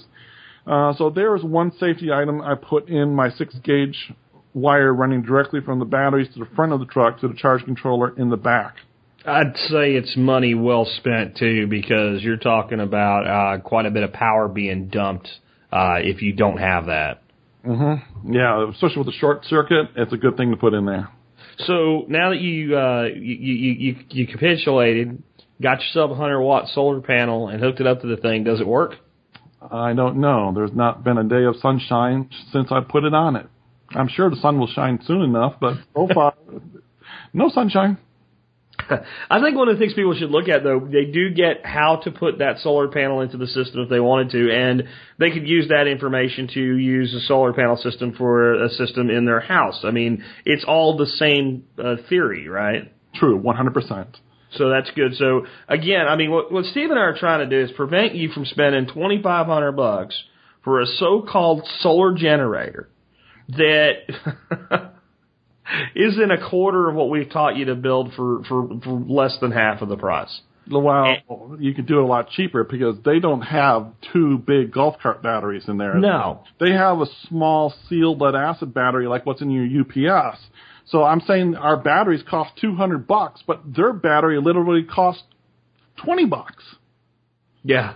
Yeah, exactly. So we want you to stay away from that. It just doesn't make sense. And a mobile system like this, and you add solar capability to it, so if you don't want to run the vehicle for whatever reason, or a long-term situation where you're out of fuel or whatever it is, you've got that capability, but you've also got all this power every freaking day, every time you start the motor to go out and get a quart of milk or go to work.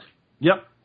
And yep. then they just stay charged. I mean, how simple is that? We, uh, now, what else do you add to the box? Because you got all that space back there to work with, and I know you. Uh, lots of stuff, Jack. Stuff I mounted to the wood under lid. The lid, I went and got a round uh, pull chain light socket from Home Depot, and I mounted it on the wood and put in a six watt equal to a forty watt L E D light bulb and ran a small one hundred twenty volt cable and plugged it into one of the three outlets in front of the inverter. That way, the instant I turn on the inverter, the L E D light comes on, and I know for one hundred percent that my inverter is working. Same thing is true if I'm working out and about and the truck is doing its miscellaneous power for me and for other people, and I see that the light is not on. It's like, whoops, the inverter's not working for some reason. You know what, son of a gun, you can see, too. Yeah. Yeah, boy, it really lights up everything in the box just absolutely perfectly. In fact, what I've been doing is I've been going to the grocery store, and um, instead of putting my groceries in the bed of the truck, I've been putting them in the box of the truck, and I open the lid, turn on the inverter, lights everything up. I put the groceries in there, you know, turn it off and shut it down. And people are looking at me as like, he just lit the whole place up from the back of his pickup truck. That's awesome. Well, I know something. I know something went wrong, and I'd better go have a look at it. Again, I like putting lights on things because you know they're working without a doubt when you turn them on.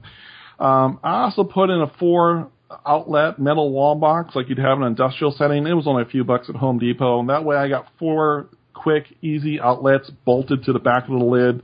I can plug one hundred twenty volts into real easy. Uh, and how how's that hooked up to the inverter? It's on the same line as the uh, L E D light bulb. Oh, okay, gotcha. Okay. So it's not a high current outlet. I mean, but I it's there and it's easy to access. Yeah, I used uh, used uh, I went to plug in the L E D light bulb to an inverter. I just went and got a one dollar forty-nine extension cord, which is you know two wires next to each other to light. I just like cut it in half and stripped the wires and crimped on some connectors and screwed it onto the uh, uh, screwed it onto the uh, the light mount and then plugged it into the front of the truck. I didn't and all of that's in your video instructional. All of that's in all the right. video instruction. All right, great. You, you got it completely. So where was I? Um, in the space between the side of the box and the wood holding the batteries. The batteries are in the middle of the box, so there's space to the left and to the right of them. In the center of the toolbox, I, I, I have the extension cords. I have a bunch of my famous three-way outlet adapters that I just plug into each other to make any size outlet strip I could want. I have my regular jumper cables. I have thirty. I have another Schumacher thirty amp one hundred twenty volt battery charger, just like the one I use on the home battery bank.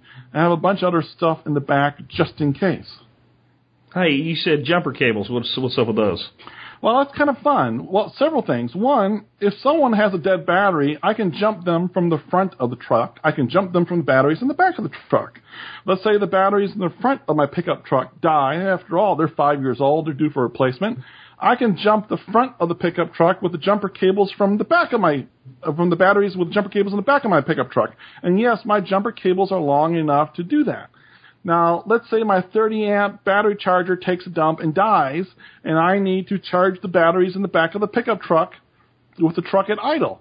I hook up the jumper cables from the front to the back to charge the batteries that way, and at the same time provide power to the inverter.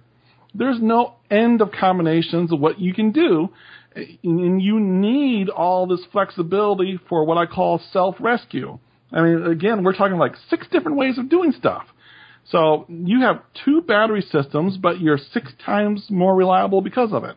Don't those solar generators have uh, six times more reliability? Or no, they don't, do they? No, they have single point of failure, which means one thing fails and you are done for. So what's up with the uh, the battery charger? You have thirty amp, one hundred twenty volt battery charger there. Right, right. This is the same battery charger that I use for the house. It's for lots of things. Let's say I have a home battery bank and I want to move energy from the truck batteries in the back of the truck to the battery bank inside the house. Or let's say I want to move energy to the top of a third floor apartment.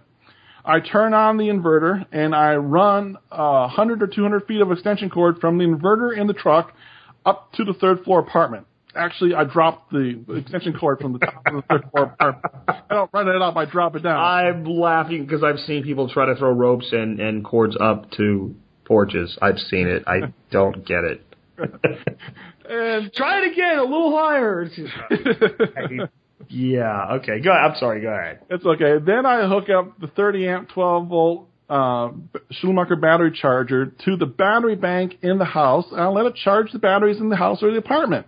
I can do this with or without the truck running. I might drain the batteries in the back of the truck a bit, but if I'm going to start up the truck and drive someplace, that's I'll be putting energy rate right back at, in, into them at a rate of thirty amps as I drive. Also, let's say someone else needs a jump and they're not close to you, or you just don't want to get out the thick, heavy jumper cables and go from jumper from battery to battery and everything else. You just want to turn on the inverter, run an extension cord to the battery charger, clamp it onto their battery, and let it charge at thirty amps for about fifteen minutes. Put some energy in his battery, then take your charger off and let him start his car.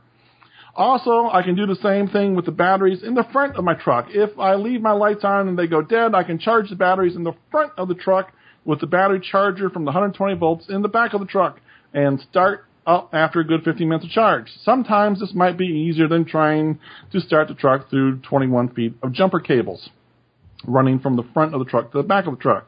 So I got lots of redundancy. I can do it with one hundred ten and uh, a thirty amp charger, or I can do it with straight wire jumper cables, which have nothing to go wrong with them.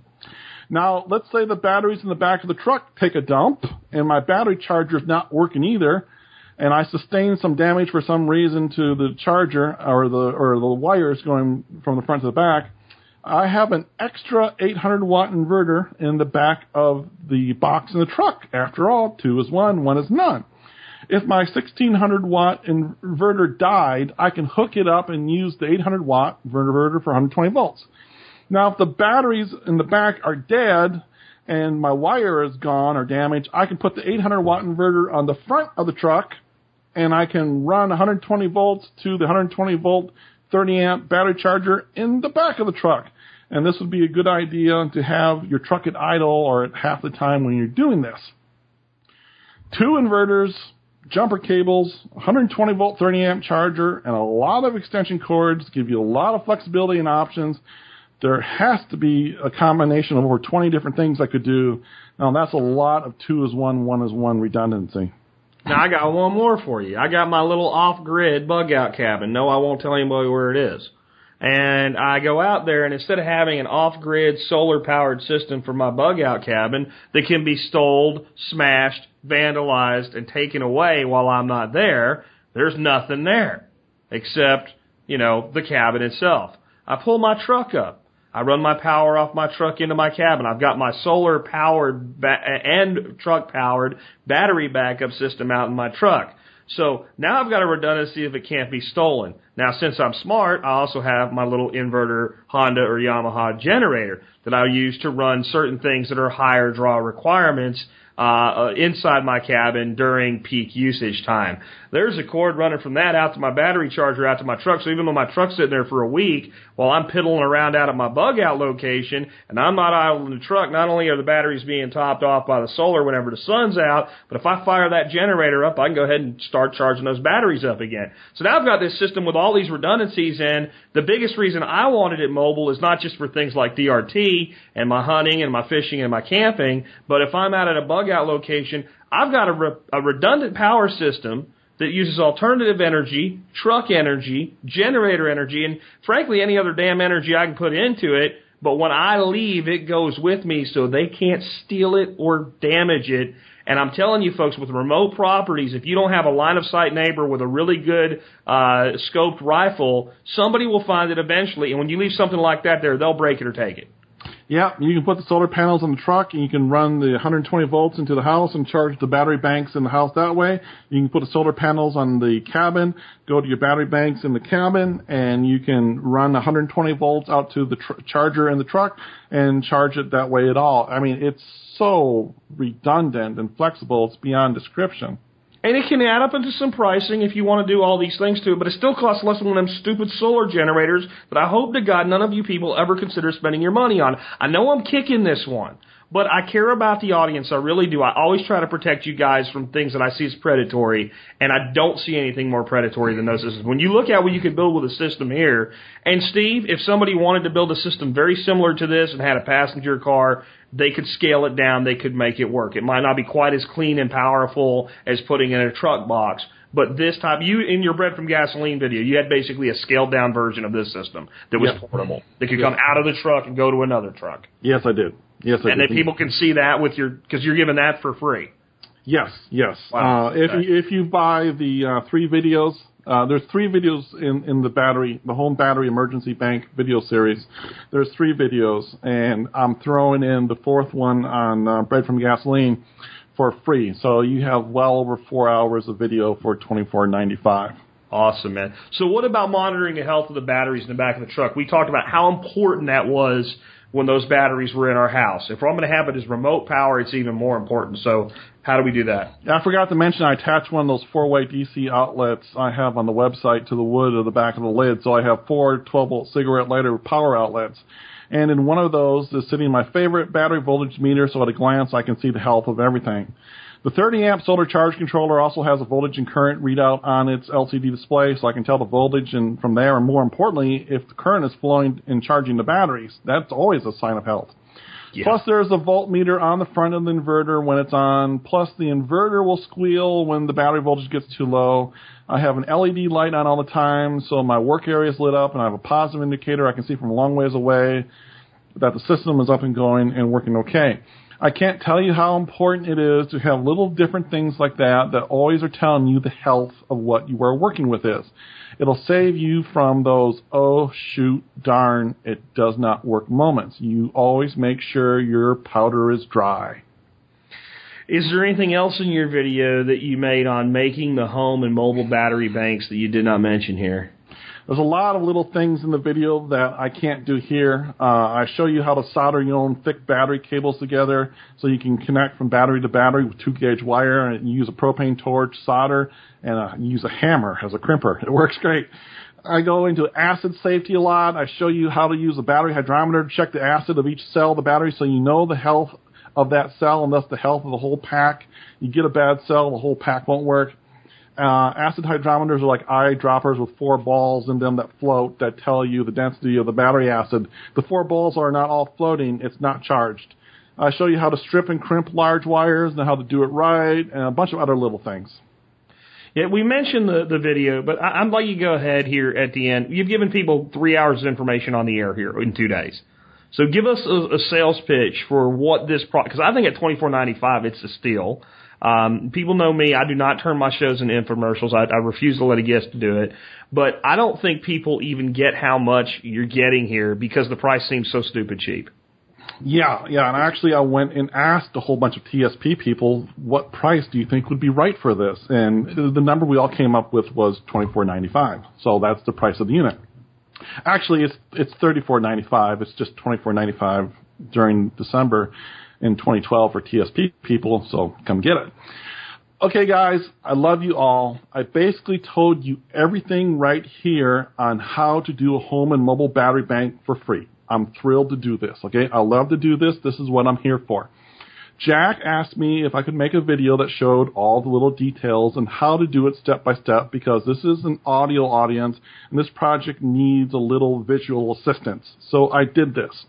The videos are over, over four hours long so far. I've been working on them every day for five weeks.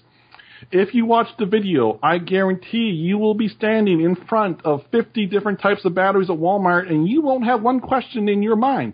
You'll know exactly which one you want. You'll know how to read them, and you'll point to that Group twenty-nine Deep Cycle Marine battery, and you'll tell the clerk, I want that one. You'll see me hook up all of the home battery banks from the small D C one, um, where you're only using D C, all the way up to the one with two golf cart batteries and the fifty-five amp charger and a sixteen hundred watt inverter and everything. You'll see me do the one hundred twenty watt inverter as well. You'll see, like I said, I do everything step by step from the smallest to the biggest for you. You'll see me build the battery box in the back of the pickup truck from a one hundred percent bare empty box all the way up to everything I described. I mean, I show you how I put in each piece of wood. It's not just go, I go, okay, now you put a wooden box around the battery. I show you how I built the box, okay? I don't leave that up to your imagination. You can have all this wisdom for less than ten bucks an hour.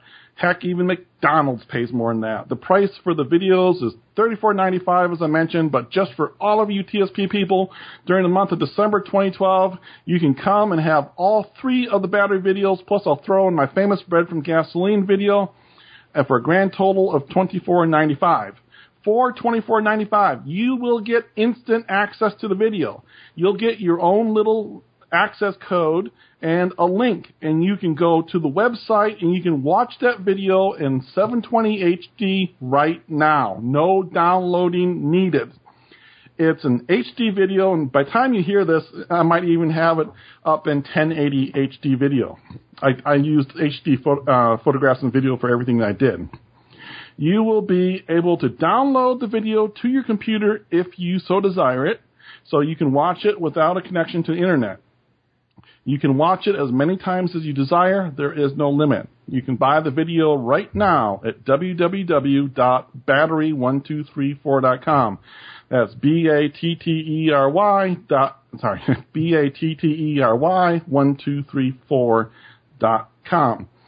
These two T S P shows will be up on battery one two three four dot com. Uh, they'll be available for instant streaming, no charge, no nothing, no sign-up. You just tap on them, and they'll play on your smartphone or your computer.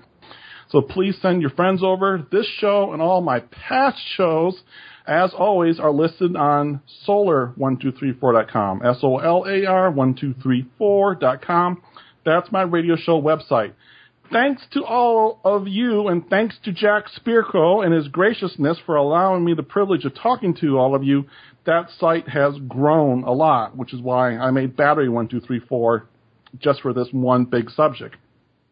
Every single item or tool I have talked about in this show and, and every other show is one hundred percent Stephen Harris approved. That means I've bought it, I've used it, I've beat it up, I love it, I've had it for months or for years, and all of those items are listed, um, all of those items are listed for uh, up on solar one two three four dot com. You can go there and you can see the pictures of them, you can click on the link, you can get them from Amazon, you can do whatever you so desire. It does not matter to me. All of the new stuff for the battery show is listed on Battery one two three four. Okay, so all the past shows, Solar one two three four, the battery show is on Battery... Sorry, I did it again. So I've been talking for, for three hours. All the past shows are on Solar one two three four dot com. All of the battery stuff for the battery show is on Battery one two three four dot com. Look at the photos, buy it from Walmart, you can click on it and buy it right from Amazon, you can get it at Radio Shack. I tell you in my text descriptions where you can get it everywhere, okay? You're not forced to use my link. Also, on Battery one two three four and Solar one two three four, you can sign up for my email list. It's a big blue button. I don't even send out email once a week, and I should be sending out email once a week, so you don't get that much from me. But if you want to, sign up from that. You'll get my latest stuff I'm doing and if I have anything to offer, et cetera. Also, separately, I have gotten a lot of emails from you guys who really love the stuff and you wanted to help. So I'm giving you a way to help. Separately, you'll see, uh, if you really want to, you can sign up for what's called Steve's Power Circle. It's just a small email list of people who can help me with different things. Sometimes I want to bounce stuff off you. What do you think of this video snippet? Did I explain the idea good enough to you?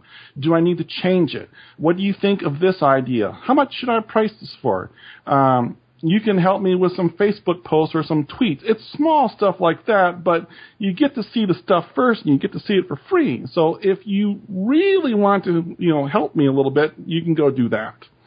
Also, do you have some questions? Right now, are you listening to this and you got some questions for me and you're yelling at your iPod, Steve, I got this question. You can ask me those questions live tonight. I will be on Zello tonight. That is Z E L L O dot com, and it's on your iPhone, Android, P C, and Mac. You sign up and you go search for the channel or the group that's called The Survival Podcast. Three words. When that one pops up and says Modern Survival, which is Jack after it, that's the one you want to join. I will be there at eight p.m. Eastern Standard Time tonight. And I will also be there at eight p.m. Eastern Standard Time next Mo- Wednesday and next Sorry, I'll be there next Mo- Wednesday and next Thursday, because I realize not everyone has listened to the show on the same day it came out. You might have listened to it a few days later, and you want to come and ask me some questions. So I'll be there uh, last night and tonight, and in a week on Wednesday and Thursday at eight p.m. You can stop in and ask me questions live. This is all audio, no video. Uh, we can all talk to each other. It's like a party line. Everyone can listen to everyone, everyone else the same. It's great fun. Please come join us on Zello. It's a bunch of great people, and we would love to have you there. Anything else I missed, Jack? No, I just want to say a couple things. Number one, uh, just the two Zello appearances uh, alone twice is four hours of time Steve's dedicating to you guys. So, uh, you know, I know I let him go on in there about how great the product is he just put together, but it's because it's that damn good and because, well, I asked him to build it and he did. And uh, that doesn't happen a lot with a lot of people. So uh, that's that's a huge thing. The Zello thing, again, just go to Zello dot com, uh, get the app for your smartphone or get the app for your P C. And uh, as long as you got a microphone on your P C, you can use that. If you don't have a microphone on your P C, all you can do is listen, uh, but it's probably worth doing that as well. And uh, join us on Zello because it's great.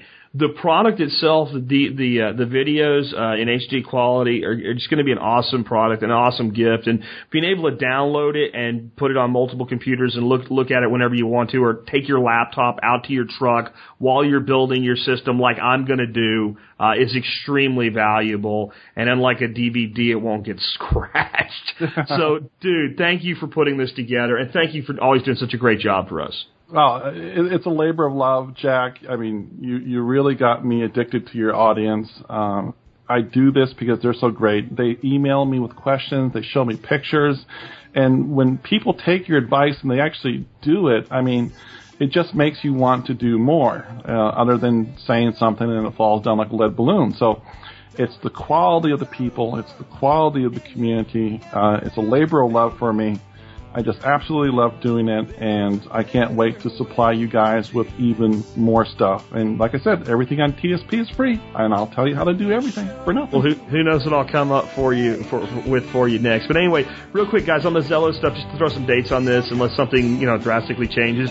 Uh, this, these two shows should have aired the twelfth and the thirteenth, so the night of the twelfth and the night of the thirteenth of December, eight o'clock Central Time on the Zello T S P N channel, and then the follow-up kind of encore appearance, the nineteenth and the twentieth, right before Christmas there. Steve, thanks for taking the time to do that.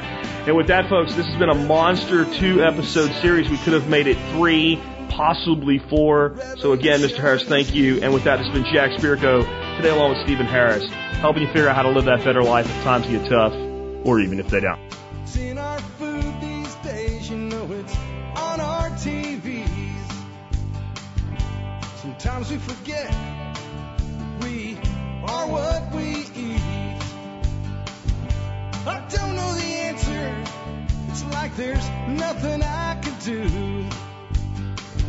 It's the price we pay, I guess, when we follow all the rules. There's a better way to do this. Let me show you a better way. You don't have to be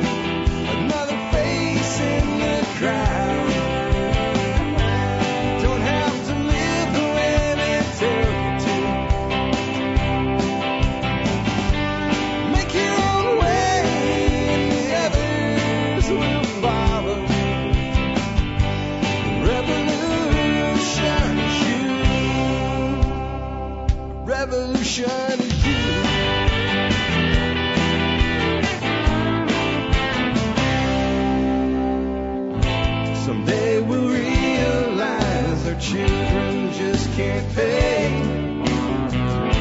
'cause nobody up there cares. They're living for today.